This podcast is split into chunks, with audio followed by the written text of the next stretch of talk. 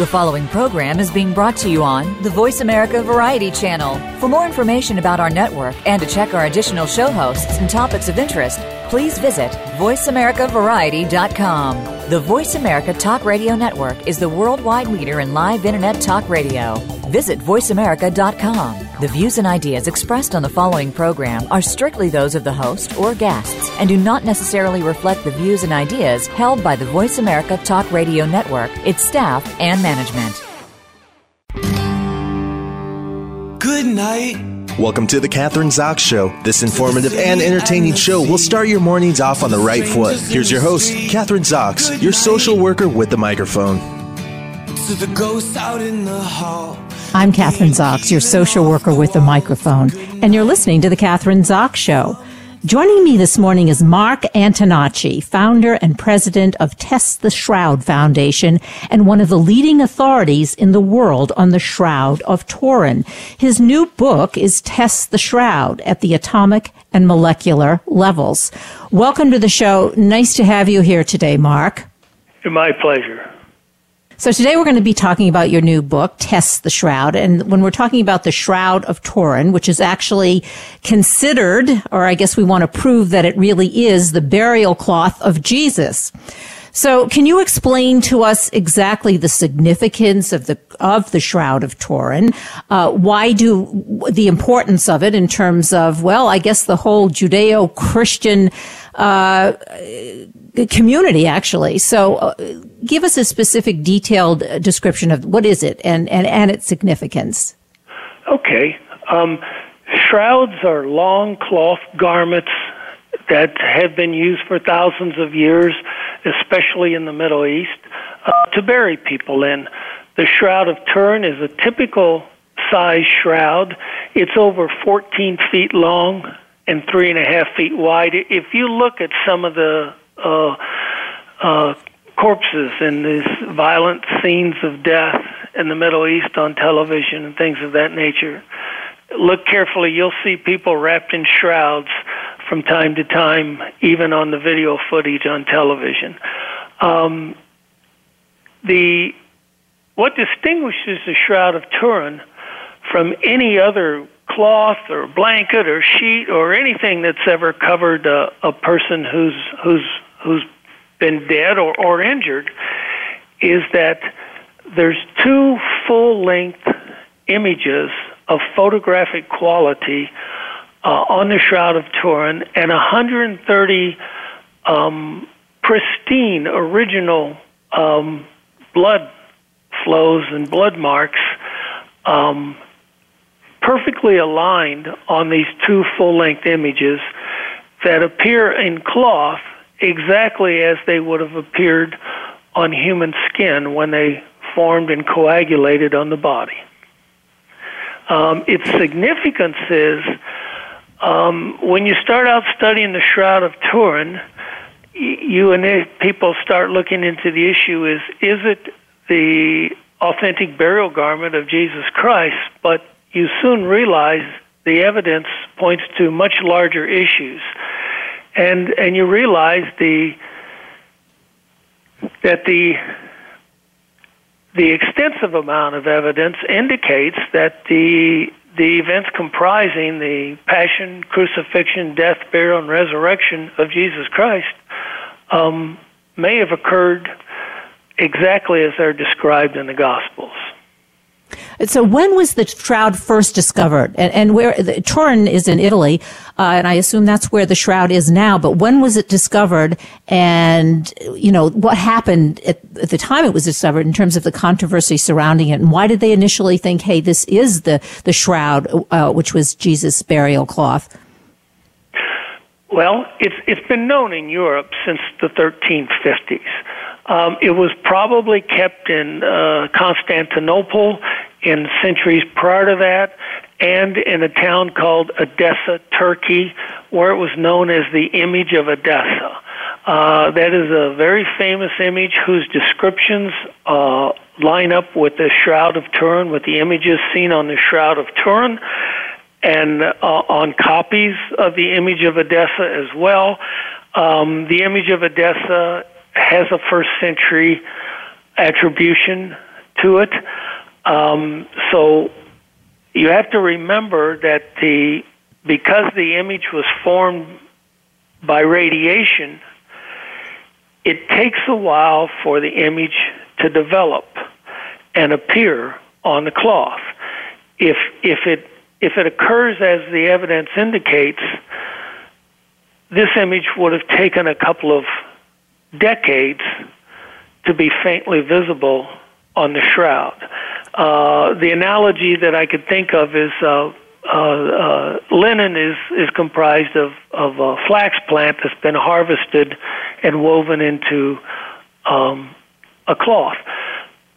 Uh, the main the main component of uh, linen is cellulose. The cheapest form of manufactured cellulose that I know is newspaper. If you set it out flat on your front porch and you leave it there for a weekend, and you pick it up um, Monday, the outer layers of the paper is going to be more yellow than the inside of the papers, which is going to be more white.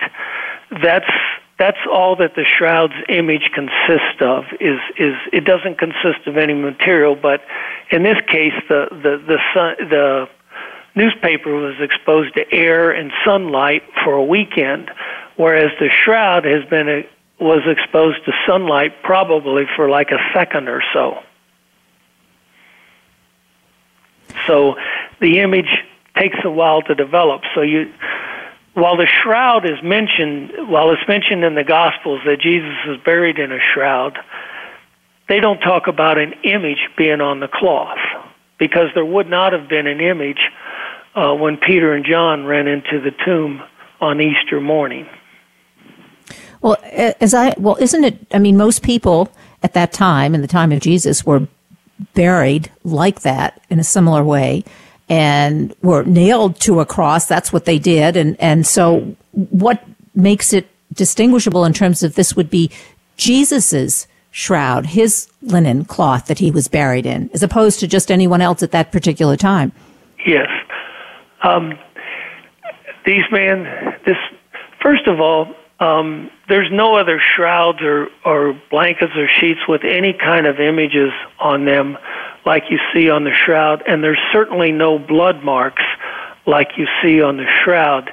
Um, if you've ever cut yourself and put a bandage or something on it when the wound was fresh or when it was old, whenever you remove the bandage, no matter what time, uh, you never see a pristine blood mark on the cloth bandage that looks exactly as the blood did when it flowed and coagulated on your body. You, they've done experiments for about 120 years now.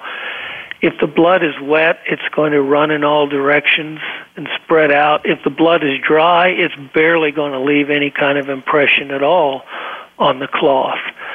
But the the features that you see on the shroud, um, many of them were not even visible until modern technology was applied to the shroud, and you could look at it under a microscope or with photographic enlargers, with computer imaging techniques and ultraviolet lighting and all kinds of things like that, that a forger could never have put in because he couldn't have seen them and that these and these things just don't occur naturally.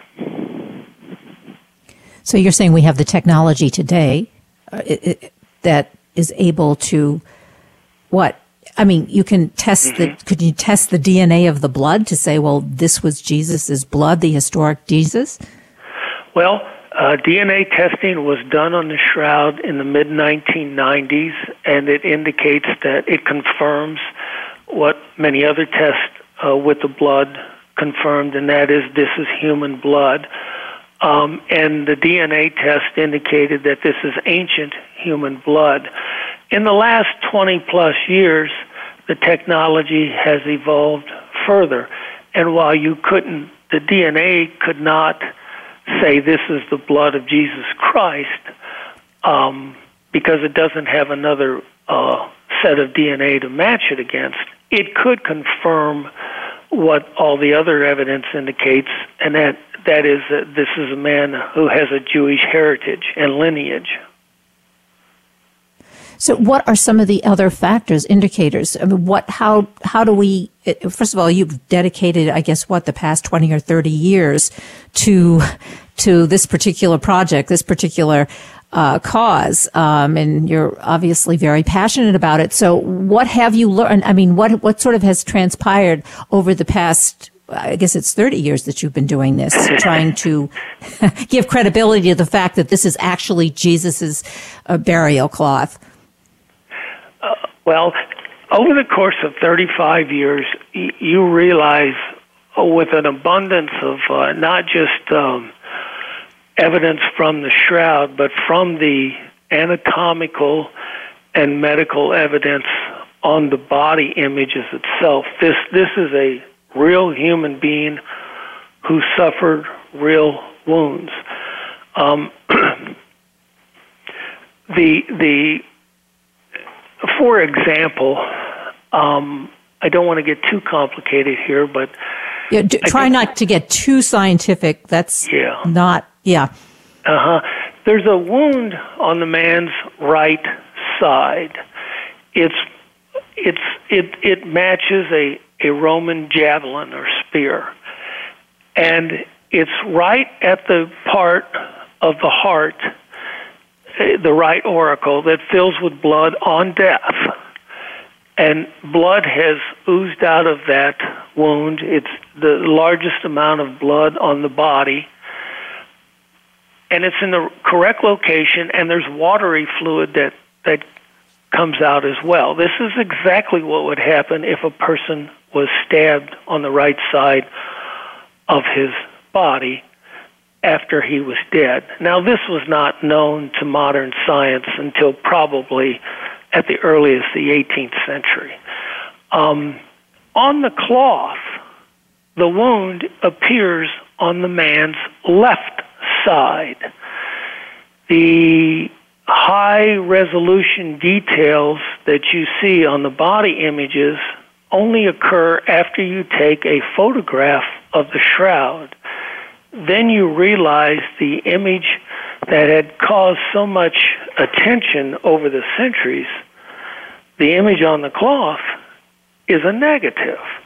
What forger would know how to put an image correctly on the left side so it matches perfectly on the right side when you apply the what is now a fairly simple technology of photography to the cloth, but this would have been four or five hundred years before photography is ever invented.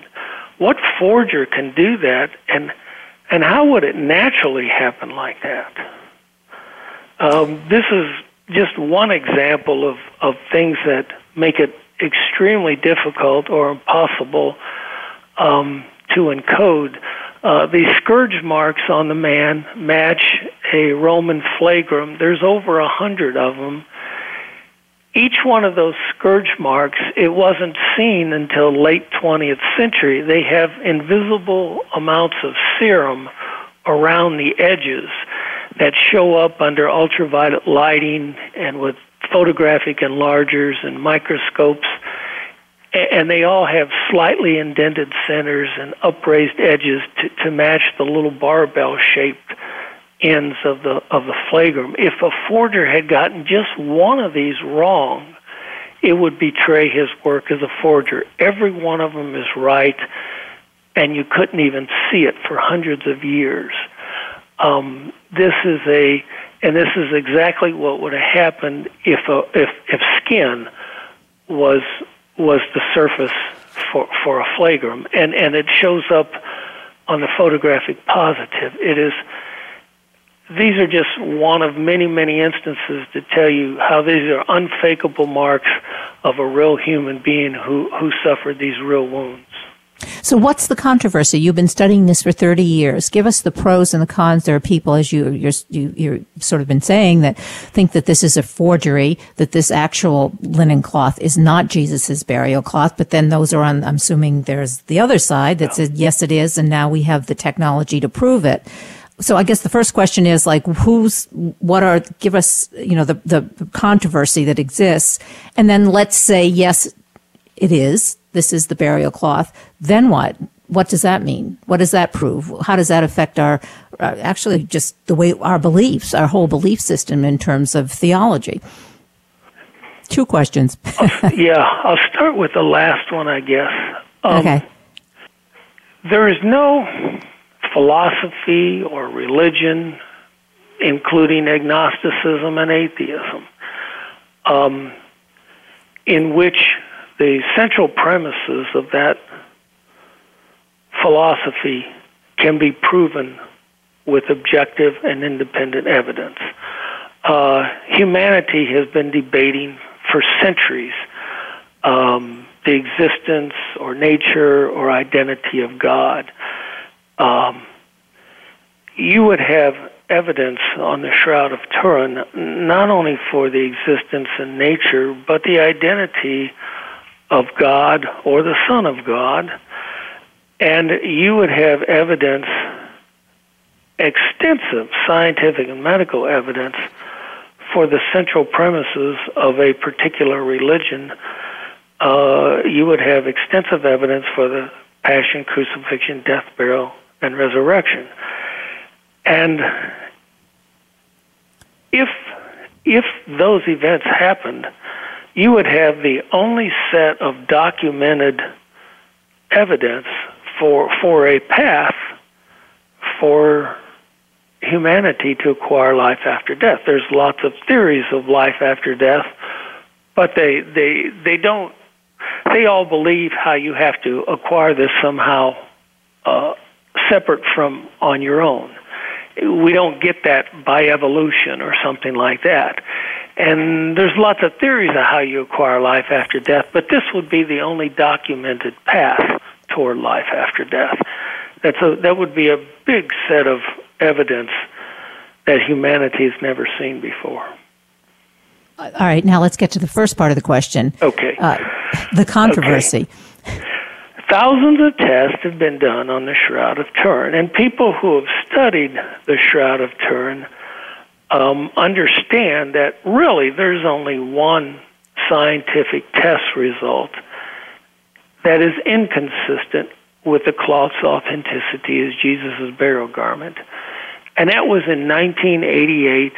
A very isolated test was done indicating that the Shroud of Turin is from the Middle Ages. It is medieval. It is, and, and therefore it could not be Jesus's because it would need to come from the first century. And and unfortunately, most people in the world are familiar with that result if they're familiar with the Shroud of Turin at all. For centuries, it was reputed to be a, a painting before modern technology ever examined the shroud. Modern technology can prove it is not a painting. Modern technology, and that's where I'm referring to examining the shroud at the atomic and the molecular levels, could also prove that the isolated radiocarbon dating in 1988 was also incorrect. So, given the controversy, um, obviously, you, I guess, is there further testing that that's going on? Do we, yeah. uh, I, I, I, what I assume is the testing gets more and more sophisticated.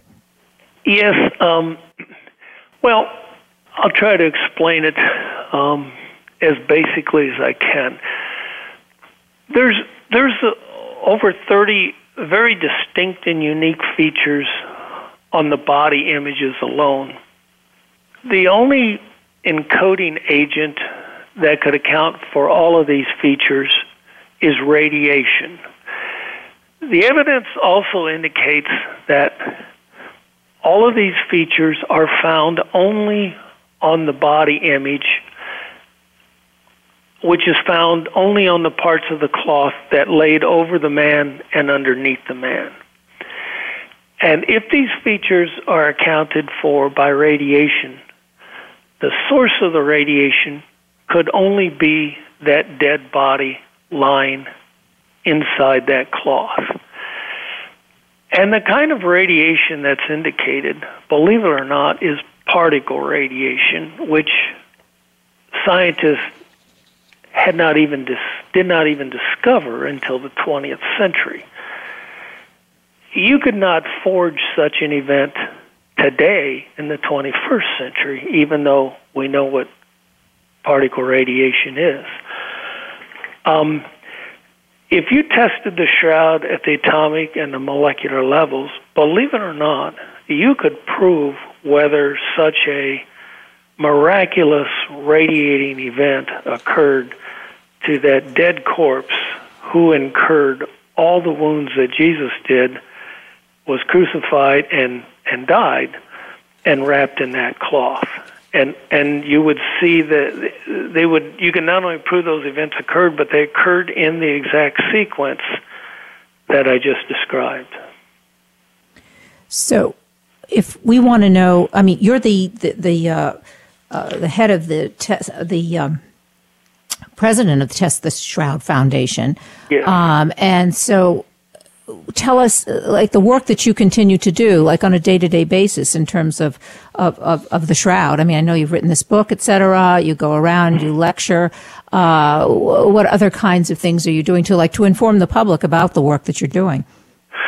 Well um, we raise funds for scientific work to be conducted on uh, in in regard to the Shroud of Turin. Um, we have a series of tests that we have proposed to be undertaken on the Shroud of Turin. Some of those tests are only recommended after more technology has been perfected. Um, some of the tests that we're calling for could be done now. Um, we we also, the foundation tries to disseminate the results and information acquired from the Shroud of Turin so that people can become better acquainted with this evidence. It it relates to everyone alive because every one of us, unfortunately, is going to die. And um, so we also have a petition uh, to the Pope that says that encourages testing the shroud at the atomic and the molecular levels, and, and, and additional DNA testing. Um, as these technologies are are also perfected, um, you can see that on our website, testtheshroud.com. But we're dedicated to undertaking even more and more experiments in relation to the Shroud of Turin with with with radiation and all the things that it, it can discover. Um, for example, the, the blood marks on the shroud are still red. Whether the shroud's from the Middle Ages or the first century, the blood marks would not be red. After a day or two, blood will lose its red color once it's exposed to air. The, sh- the blood on the Shroud of Turin still are still reddish in color this is just one example of what uh, testing indicates. Testing indicates the only way so far that blood has been able to stay red for periods of time, long periods of time, is if it's irradiated by neutrons. Um, neutrons is is is one of the principal components of particle radiation. Um, we would we we have a series of other tests that would detect billions of items of radioactive atoms that would have been created all over the cloth from the neutrons that were released from the body wrapped in the cloth. It is very stunning and and almost breathtaking that that you could discover these kinds of things in the 21st century. Well, it's interesting that you, your profession is, you are an attorney, right? From, yes. Um, and were you an agnostic before all of this, before the discovery and before your work and involved? What? Yes, I was. You were? Yes, I was. There's another aspect to this evidence. It's very sobering as well. So I, and that's have, how it struck me. Uh, yeah, I mean, so what happened? What was the sort of the turning point for you? I mean, to go from we only have a few minutes left, but to go from you know a non-believer to dedicating your life to proving that this is the the well really the existence of Jesus Christ and and you know through this this burial cloth. I will be honest with you. When I first came uh, to the evidence and realized its implications, I was scared. I mean, I'm pacing for a couple of hours, thinking, "What, what, what have I got myself into?" And then I realized in mid-step, all of a sudden, I said, "Wait a minute, stupid! If these events really happened, this isn't something to be afraid of. This this isn't bad news. This is good news." So I, I sat down, and then I could throw myself into it and keep going and uh, and not be afraid of what what the results may indicate because the results are quite consistent and almost unanimous that this is a real human being and these events happened in Jerusalem by Roman instruments and there's scientific tests that have been done that also aid that tells you the age of the cloth that are the, that are different from the carbon dating results. They, they indicate it's from the first century. Carbon dating is susceptible to neutron radiation. If a if an object has been irradiated with neutrons, it will alter your radiocarbon dating by centuries. And that's probably what happened in the case of the Shroud of Turin. And that's the other great benefit from testing the cloth at the atomic level. You would absolutely refute the middle age date attributed to the cloth by that one particular testing procedure. Well, we have to say goodbye, but to continue the dialogue or to continue the conversation, we want to be able to go to your website. So, what is the website? Uh, repeat that for us. And uh, uh, uh the book is Test the Shroud at the atomic and molecular levels. Uh, Mark Antonacci, he's the author. So, Mark, uh, give us the website where we can buy the book, Amazon.com, bookstores everywhere, and then also keep abreast of what you're doing at the at, at your organization.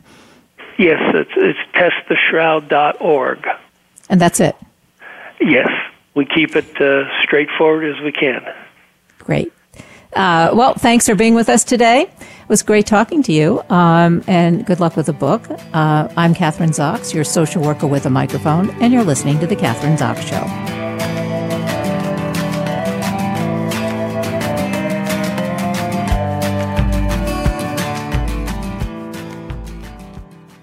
Become our friend on Facebook. Post your thoughts about our shows and network on our timeline. Visit facebook.com forward slash voice America. You count. Tune into Inner Revolutionary Radio and join the spontaneous wave of people all over the planet who, like you, are changing our world from the inside out. Follow the movement. Meet guests who are shaking things up. Call in and gain insights and courage to empower your own voice. Large or small, your part counts. So join us. Co hosted by Beth Green and James Maynard, Inner Revolutionary Radio airs live every Thursday at 3 p.m. Pacific Time, 6 p.m. Eastern on the Voice America Variety Channel. Are you finding your frequency?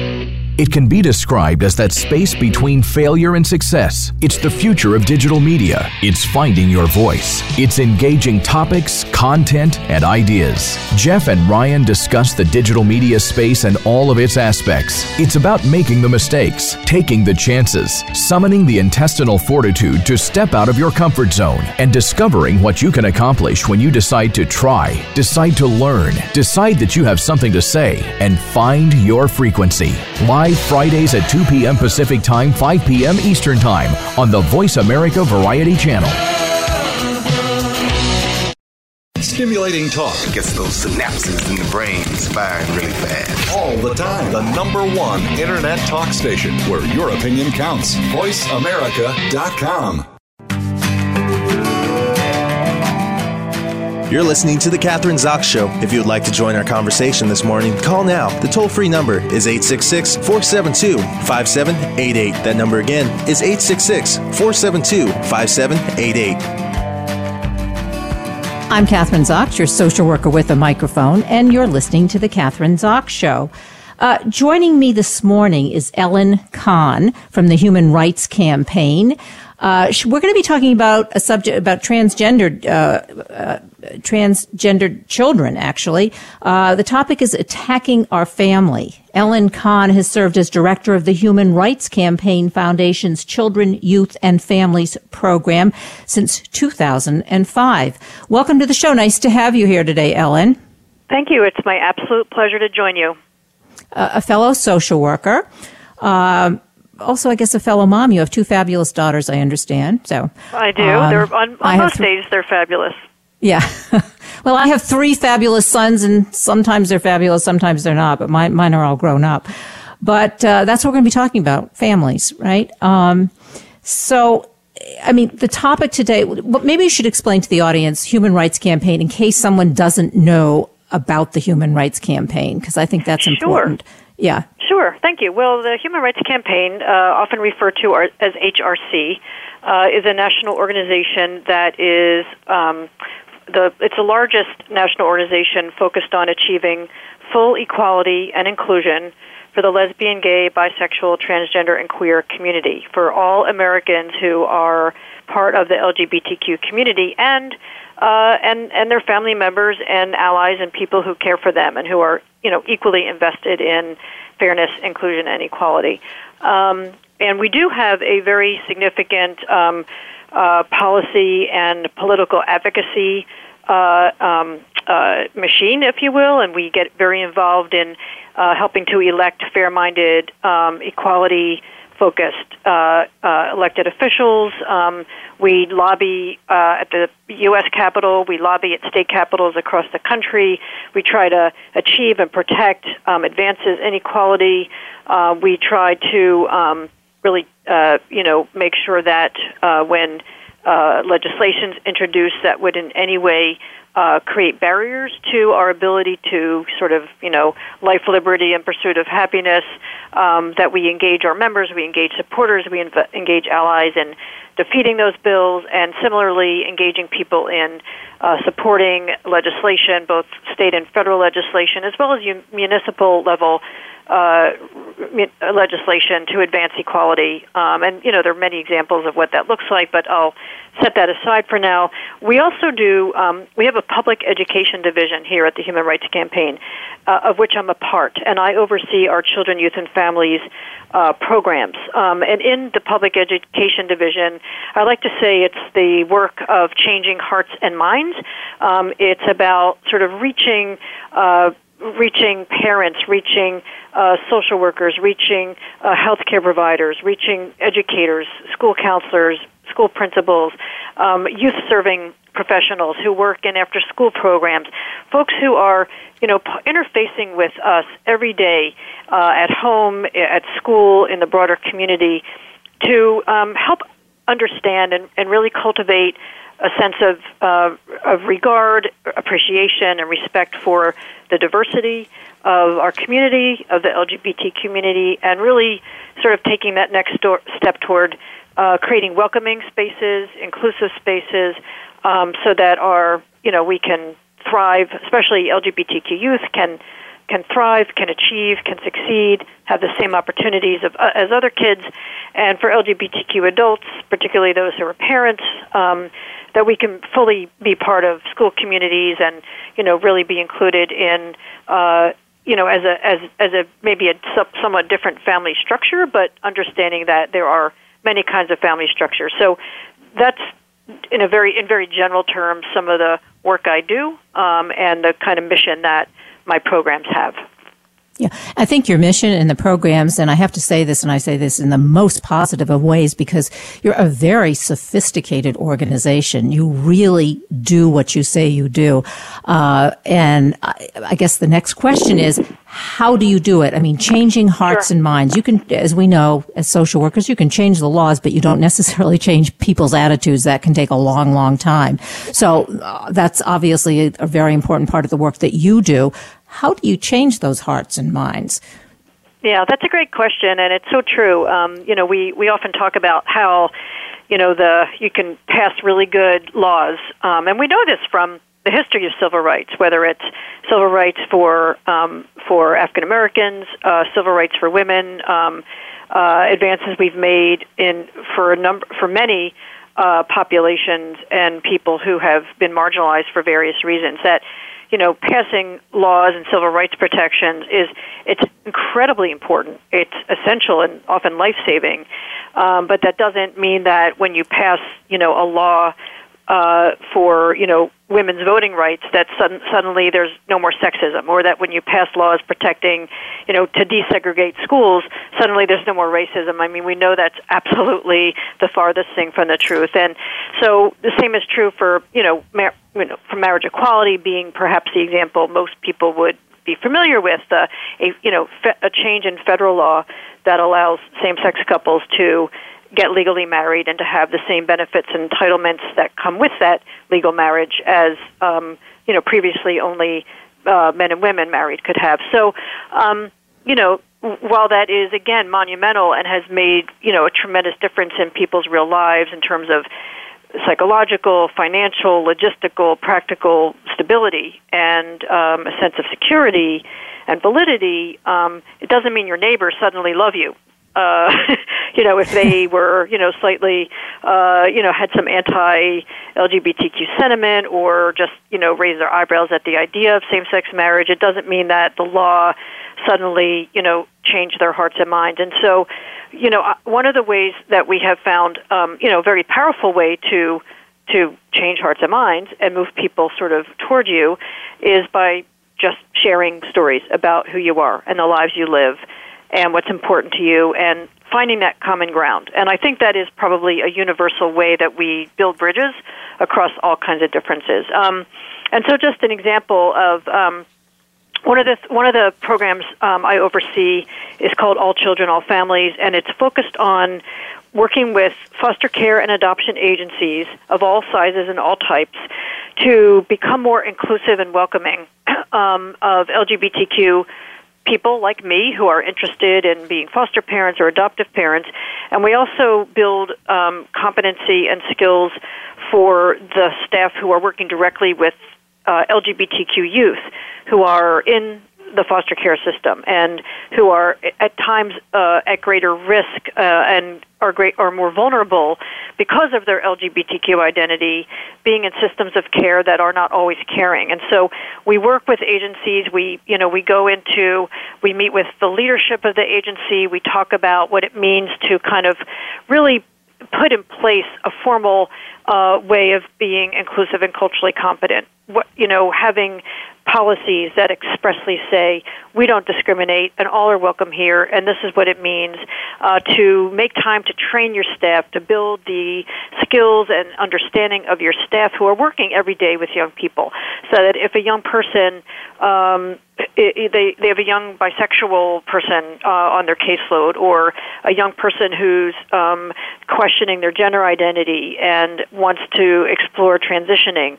or a, a young uh, gay identified person.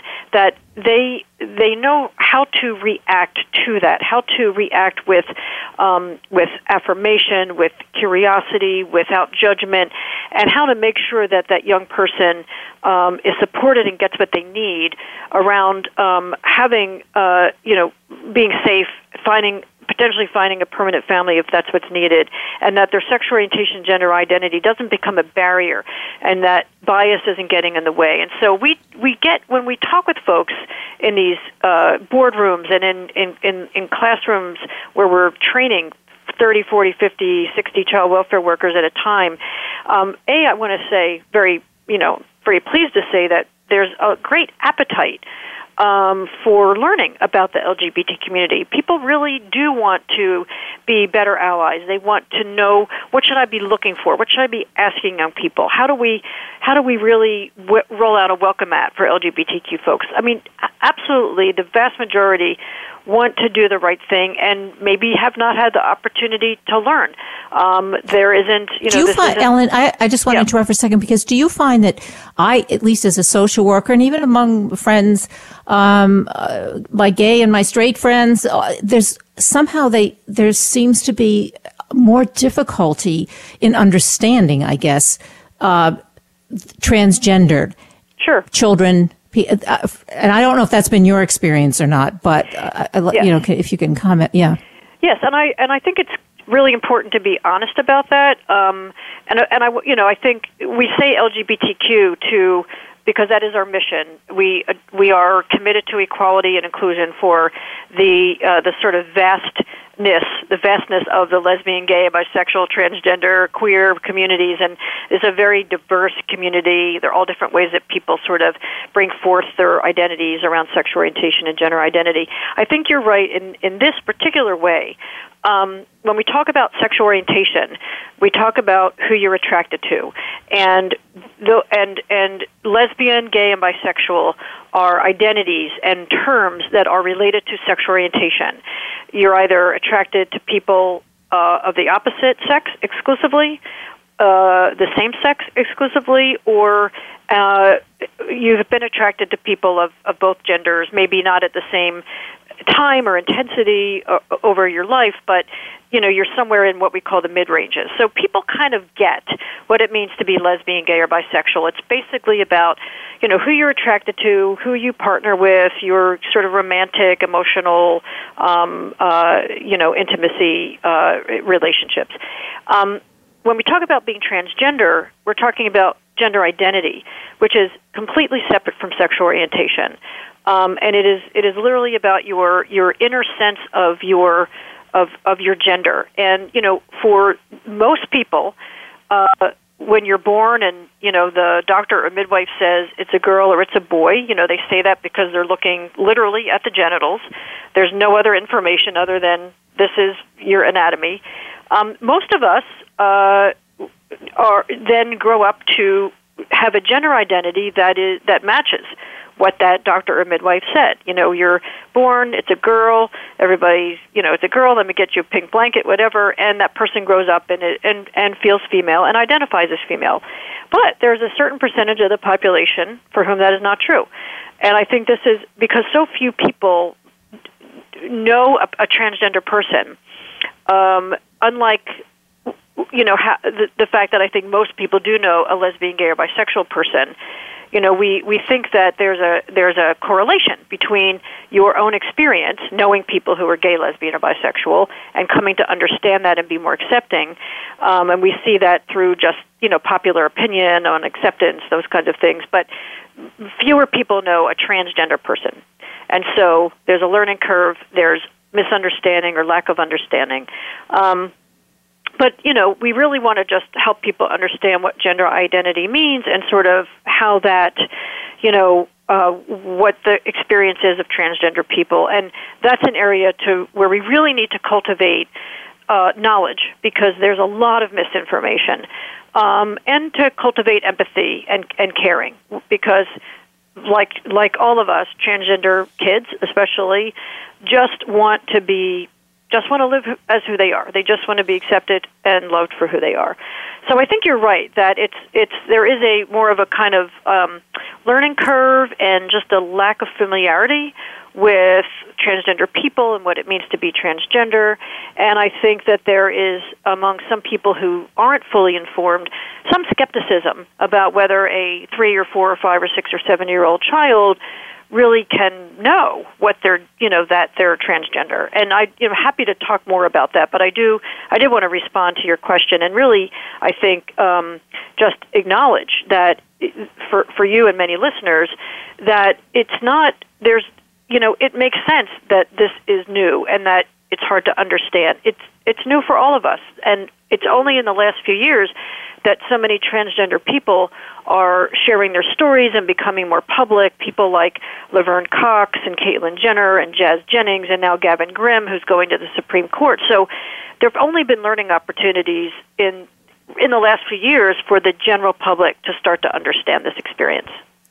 Yeah, and I think it's important to point out, and I guess, and, and you're doing it, but it's it's sort of like some people just admit that they're ignorant. They don't really understand. They don't even know mm-hmm. what a transgendered person is. And then you can go the whole gamut. And then what if the, the, the people who are just filled with such anger and hate towards children. I mean, towards transgender children. That I find.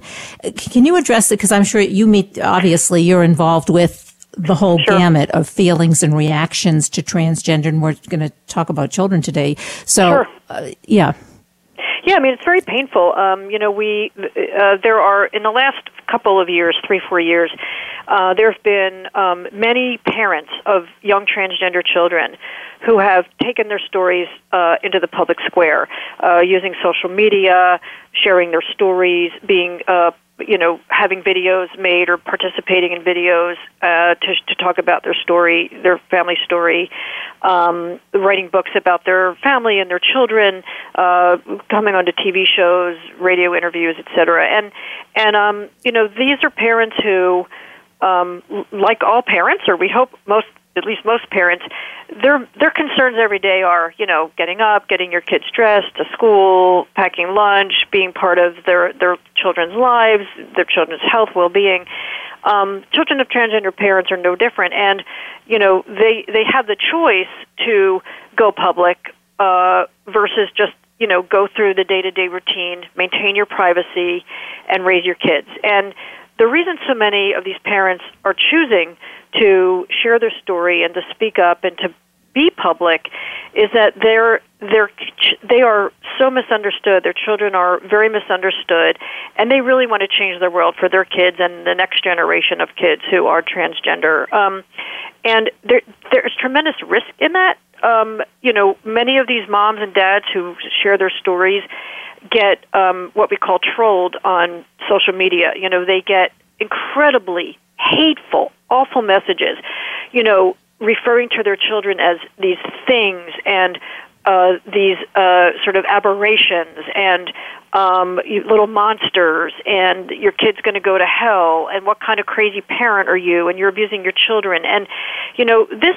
These parents know what they're opening themselves up to, but they also know that if they do not tell their stories and if they do not humanize their children, for the rest of the world that nothing will change. Um, the, the there is such venom. You're right. Uh, hard to know. I think there's just, you know, I I believe that many people have very rigid ideas about what it means to be male and female. Very traditional, very rigid.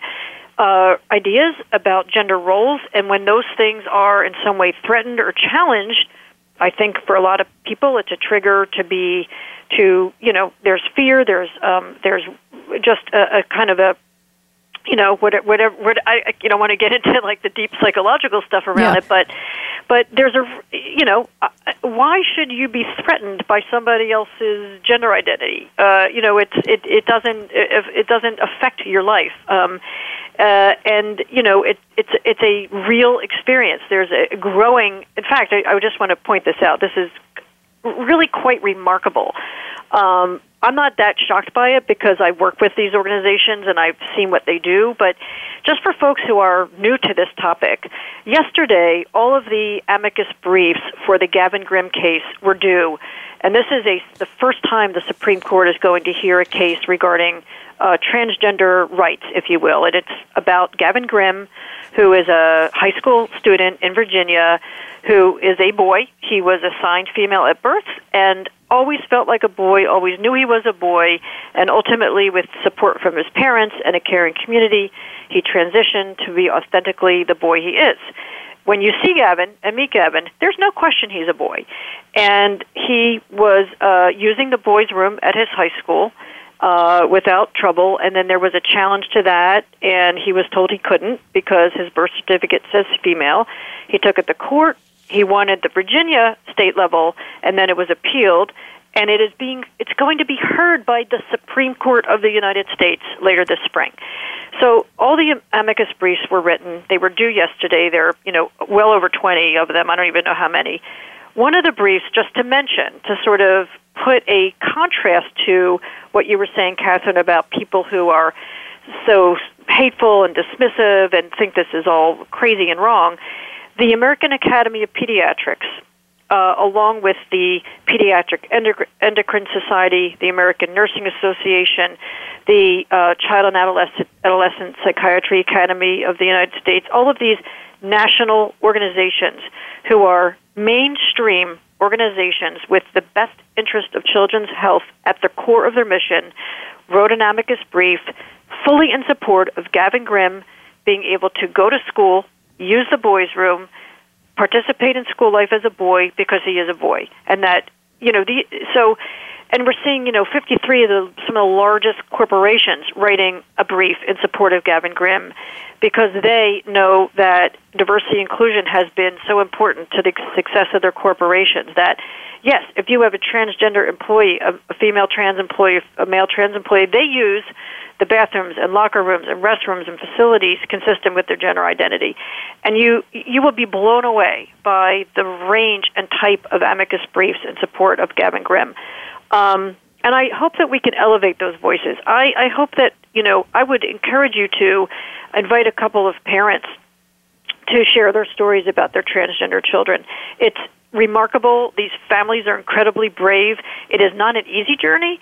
I think it's important to say that, you know, plenty of these parents will be the first ones to tell you that they didn't they ignored their children when they first started saying mommy i i'm a boy i'm a boy i have a girl's body but i'm a boy others really tried to push back on that.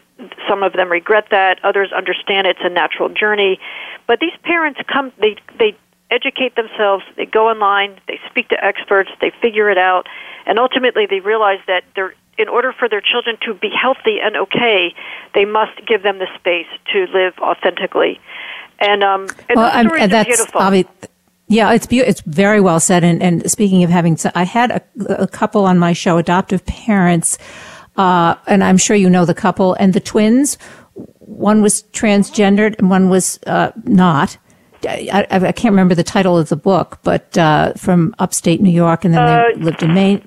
Okay. Do you know who I'm Maines- talking? Nicole Nicole Maines and her her dad is Wayne Maines. I think so. Yes. Yeah. It, but th- this was a set of twins, and it was very interesting because here they are, twins, and uh, they. Let me see. I'm trying to think. I think they were both. I can't remember if they were both boys from the, you know, Yeah. two, two twin boys or twin girls, but one of them at a very early age, as you say, like three, four years old, and, and you know, and the parents are there. They have both of these these kids are mm-hmm. exactly the same age, and they really see the difference in the twin who identified as. Uh, I, I think it was a female and, and, and she was Yeah. a, a male. Um, so interesting. So those kinds of stories. Yes, I have, and it was, uh, I can't remember the title of the book, but those stories have to be told, I guess. And, and it does, it is a risk. It's not just a risk for the parents. You know, you're exposing your children. That's Right. scary. Um, and your whole family, uh, usually siblings as well. But um, That's correct. it- it- You know, one yeah. thing I want to say uh, that I think is really important is that um, transgender kids, really at any age, whether they're you know in kindergarten or first grade or they're high schoolers, um, what we see by you know really across the board is that the peers, the, their classmates, their friends, their peers, really get it. It is not they're not in any way being challenged by their peers. Um, it's it's really the work of of us adults um, to you know to educate ourselves to to be to just open up our minds to um, you know try to better understand uh, what it means to be transgender, what these kids are going through, why it's so important to support them in being uh, able to live in their true gender identity. And honestly, like I'd say, you know, even the even those who really just don't get it or don't like it, there's still this sort of you know um, you know do no harm sort of ethos, especially if you're a teacher or a coach or a counselor or you know working directly with young people. Um, you know, we all have some bias. We all have there are there are some things that you know we're more familiar with, less familiar with, comfortable with. Um, but that sort of do no harm, and that sort of making space for everyone, is really important. Um, you know, you don't have to be an expert on what it means to be transgender. You don't have to love the idea. You don't. I mean, there are people who still don't really like gay people or think that we're all going to hell. And you know, I can't change what you're going to believe in your heart or in your mind, but I can expect civility. I can expect, um, you know, safety on the street, safety at school. I can expect that I, you know, have the same opportunities. And I think that's, at, I'd say at the very least, what we would ask of adults is, you know, this next generation, they really get it. Their their sense of uh, the gender binary, their sense of, uh, you know, what it means to be male female, and their understanding of people who are transgender like it's it's it's much more uh, it's just easier for them. They're growing up in a different at a different time, and I, you know, there are teenagers like Jazz Jennings who you might remember. Jazz at age six was on the Barbara Walters show with with her mom, and she was really one of the first people, first kids to talk about what it means to be transgender and what it actually feels like inside of you to know that you're transgender. And then America kind of watched her grow up and now she's got a show called I Am Jazz on TLC. She's written books. There was a, a doll just introduced uh, um, in her image, an actual. It's amazing, you know, and that really shows the progress we're making um, and, and, how far we've come. Yeah, Ellen, I hate to cut you off. We have uh, we have actually 15 seconds left, okay. but I could go on and on, obviously, with this conversation. This has been yeah. great, uh, Ellen Kahn, uh, because she's a social worker. She's the director of the Human Rights Campaign Foundation's Children, Youth, and Families program, and you can go online the Human Rights Campaign. There's so much information, and there's so much that you can do. Thanks so much for being on the show today, Ellen. Thank you for giving us a place. Enjoy your weekend. You too. I'm Kathryn Zox, your social worker with a microphone, and you're listening to The Kathryn Zox Show.